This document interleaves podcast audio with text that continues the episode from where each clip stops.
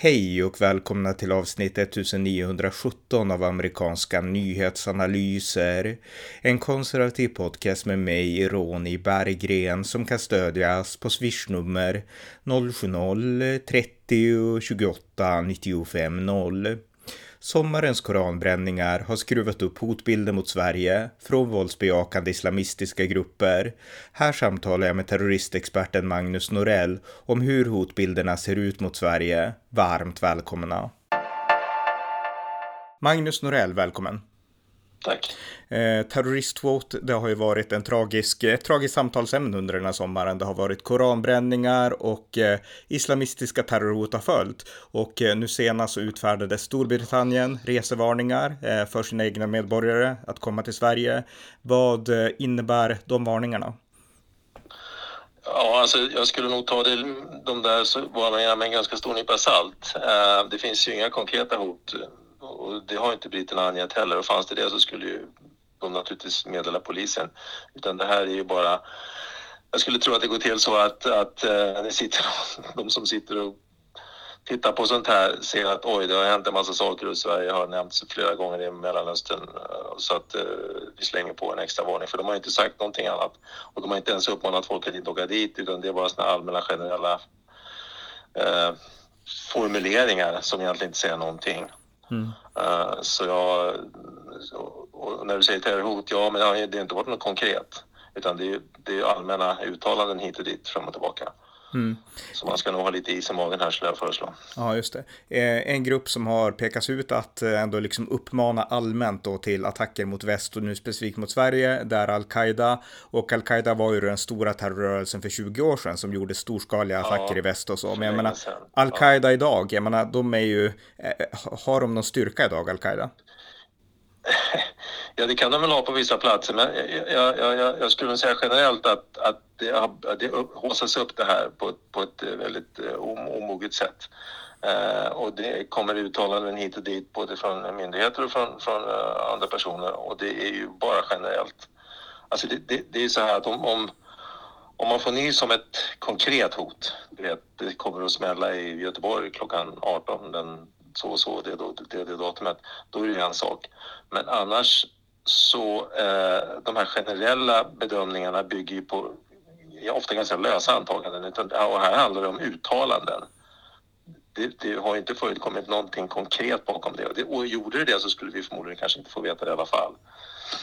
Så att eh, jag, jag eh, tycker nog att det här håsas upp lite väl mycket. Men kan man i så fall säga att de här liksom storskaliga uttalandena från al-Qaida och andra islamistiska grupper... Men det, men storskaliga ja. uttalanden, vad menar du med storskaliga nej, nej, men jag menar att man, man, man använder stora ord. Det innebär kanske snarare att man är, man är stor i orden men liten på jorden.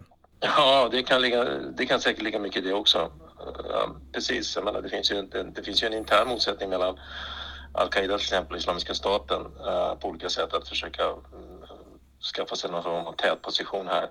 Och då är naturligtvis retoriken väldigt viktig. Och det är klart att eh, eh, man kan hugga fast för någonting som i Sverige då med koranbränningarna och försöka göra en grej av det.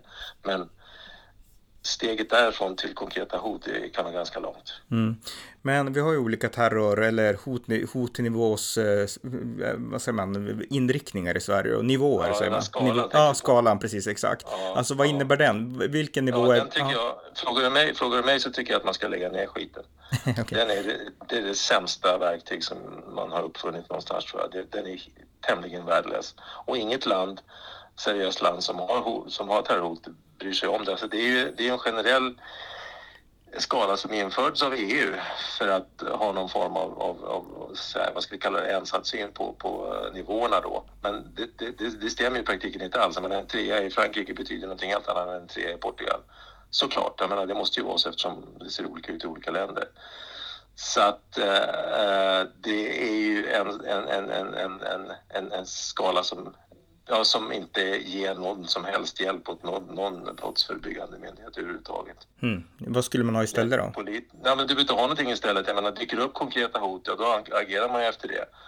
Och, och, jag menar, och, och skalan är ju dessutom generell, alltså den gäller ju för varje land. Så att, det, kan ju, det kan ju vem som helst räkna ut att det är inte lika farligt överallt i hela landet jämt om inte ryssarna invaderar.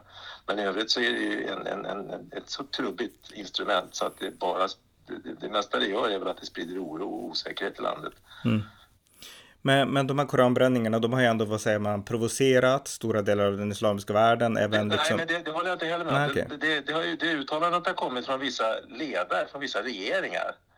Det är ingen som har frågat någon allmänhet här. Och, och, och det här som hände i Irak, då, i Bagdad, det, hade, det är ju Muqtada al-Sadr och det, hade, det har ju med irakisk inrikespolitik att göra och ingenting annat. Det är klart att han fick en chans här att göra någonting, och, men det, det, det är en intern konflikt med den irakiska regeringen. Just det. Så att eh, allmänt oro, det där, det där är ju uttalanden som inte har någon, det finns inget belägg. Jag menar, det, det är ingen som har frågat någon allmänhet i något muslimskt land om det här. Och, gjorde du det och frågade någon snubbe på gatan så skulle de kanske säga ja, det var väl du- dumt gjort. Men jag menar, det, det innebär ju inte att man omedelbart eh, kvalificerar sig för att göra något terrordåd. Så att man ska hålla isär någon sorts allmän opinion här och, och eh, uttalanden från, från eh, politiska ledare som ser sin möjlighet att hålla till ett västeuropeiskt demokratiskt land som man i alla fall har liksom, eh, kanske tycker det kan vara intressant att göra. Mm. Man ska vara väldigt försiktig med terminologin här och, och vara otroligt försiktig när man uttalar sig på det viset. Mm. De flesta människor, väldigt många, många människor mellan, i de här länderna kan väl knappast peka ut Sverige på en karta. Nej, nej det, det är inte ens Sveriges flagga formrätt alltid. men, nej, nej, exakt, exakt. eh, men i sådana fall, alltså terrorhotet, jag menar, det finns ju, alltså om vi börjar, alltså hur stor, du säger att vi behöver inte vara så oroliga, men alltså om vi ändå vänder på frågan, hur oroliga bör vi då vara? För jag menar, Ja, men det någon- kan inte jag uttala mig om. Alltså, jag, jag är helt fel person. Min, Mm. min ribba ligger säkert mycket högre än de flesta, eller lägre, hur man nu vill se det. Men, men, men som sagt, alltså, det, är, och det är också en, en kritik mot den här skalan. Alltså, den, den, den säger egentligen att vi ska vara oroliga, men vi kan inte tala om hur och på vilket sätt och var och när. Ja, men man ska, vad, vad, vad, skriver de att man ska vara uppmärksam? På vad då? Ja, det sägs inte. Nej. Alltså det, det är så dumt. Och, och, så du kan inte, man kan inte uttala sig om det på det viset. Att Det kan, det kan inträffa terrorattacker, det har det gjort i Sverige också, eh, men väldigt få. Och den gången det gjorde det på Drottninggatan, då hade vi en trea. Mm. Så jag menar, du vet, det säger någonting om vad den här skalan, vad, vad den duger till. Ja. Alltså konkret så har polisen, jobbar man, man ju som man ska göra. Men jag tror att ett skäl till att de inte vill prata om det här eller höja den här nivån är naturligtvis att det är ett dumt instrument som man helst inte vill hålla på och tjafsa med för då får man bara en massa konstiga frågor om vad det är man ska vara extra rädd för. Och den enda gången man har höjt den från en 3 till 4 det var ju då efter terrorattackerna i Paris då på, på, på senhösten 2015. Och det höjde vi inte för att det hade blivit farligare här utan för att det hände grejer på andra länder. Mm. Egentligen. Och så slår man till och tycker att ja, men då, då ska vi också vara lite extra försiktiga. Men det ledde ju bara till oro och, och, och osäkerhet överhuvudtaget. Så jag tror att både polisen och säkerhetspolisen eh, aktar sig väldigt noga så mycket som möjligt för att överhuvudtaget diskutera den här nivån. Eftersom det inte är någon hjälp för dem alls. Mm. Finns, det, beslut. finns det några, det pratades ju här om året om de här terrorimamerna som hade predikat saker som Säkerhetspolisen bedömde var farliga som de ville utvisa. Ja. Finns det mer Ja. lagstiftning som Sverige behöver arbeta med för att liksom göra Sverige tryggare i de här avseendena? Ja, den, det, det var ett intressant fall därför att då, då, det går, ska ju gå väldigt långt för att man ska säga att någon ska utvisas. Och, och i slutändan så är det ju ändå då ett, ett, ett politiskt beslut. Polisen tyckte ju det därför att de utgör ett hot för Sverige. Men ändå är de ju kvar. De är ju kvar, det är ingen som har utvisats. Och där är det väl ett problem. För om det går så långt så att så, och alla de instanser som ska vara överens om att jo, men det, här, det, här, det här är så farligt så att vi, innebär, vi, vi menar att det kan innebära säkerhetsrisk för Sverige och ändå är de kvar. Då är det någonting som inte är riktigt bra. Om det går så långt. För det, ska ju vara, det, det är många instanser som ska vara med och fatta det beslutet innan det går så långt så att man säger att man ska utvisa dem. Mm.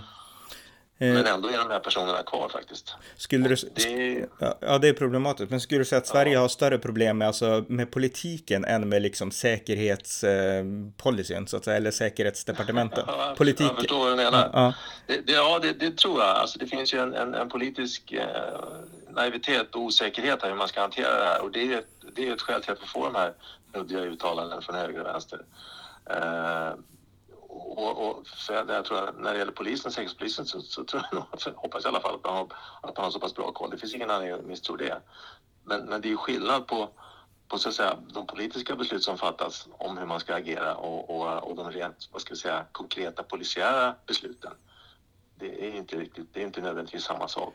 Men de, de, har ju, de har ju att förhålla sig till politiken naturligtvis. Men det är väl ingen nyhet att, att, att Sverige har famlat lite när det gäller just det här, eh, den här frågan under ganska lång tid.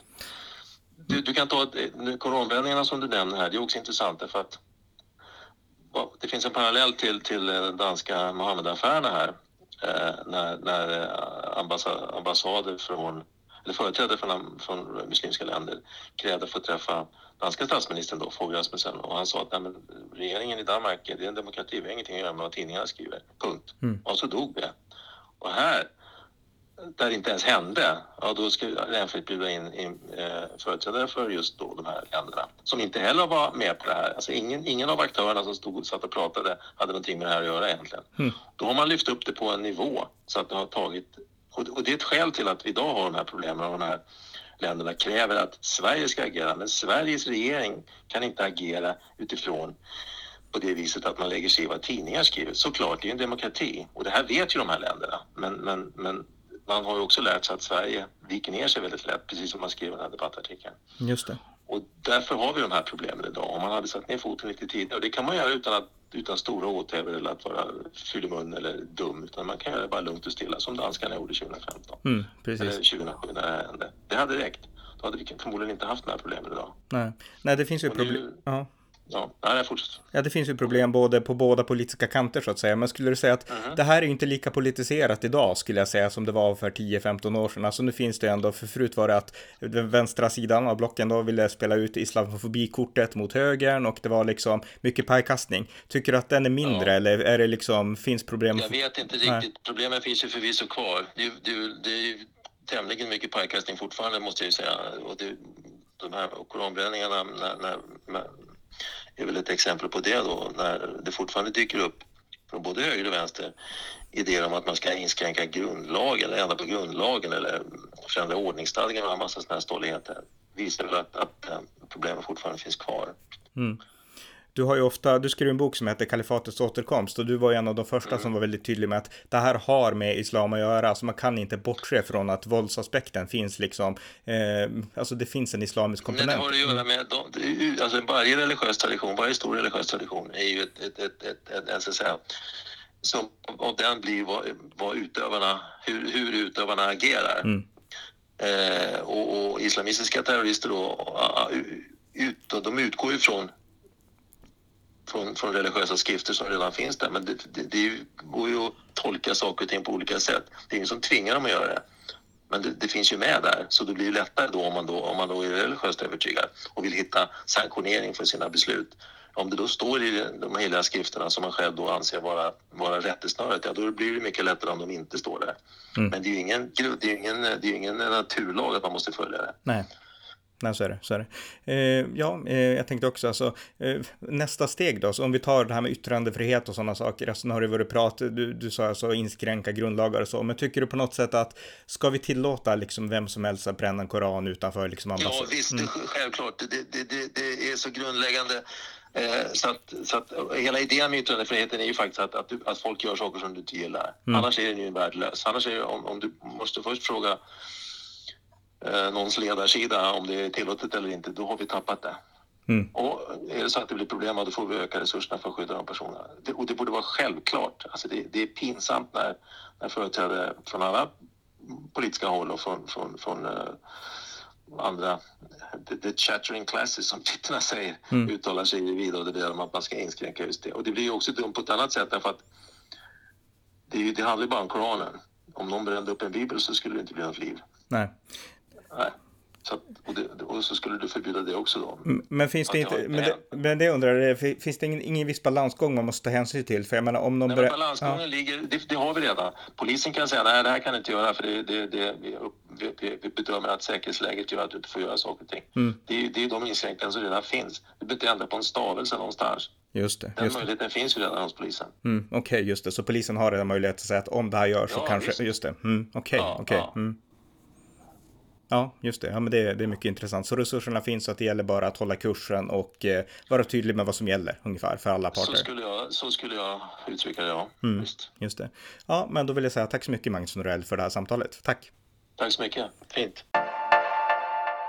Tack för att ni har lyssnat på amerikanska nyhetsanalyser, en konservativ podcast som kan stödjas på swishnummer 070-30 28 95 0 eller via hemsidan på Paypal, Patreon eller bankkonto. Skänk också gärna en donation till valfri Ukraina-hjälp. Tack igen för att ni har lyssnat och allt gott tills nästa gång.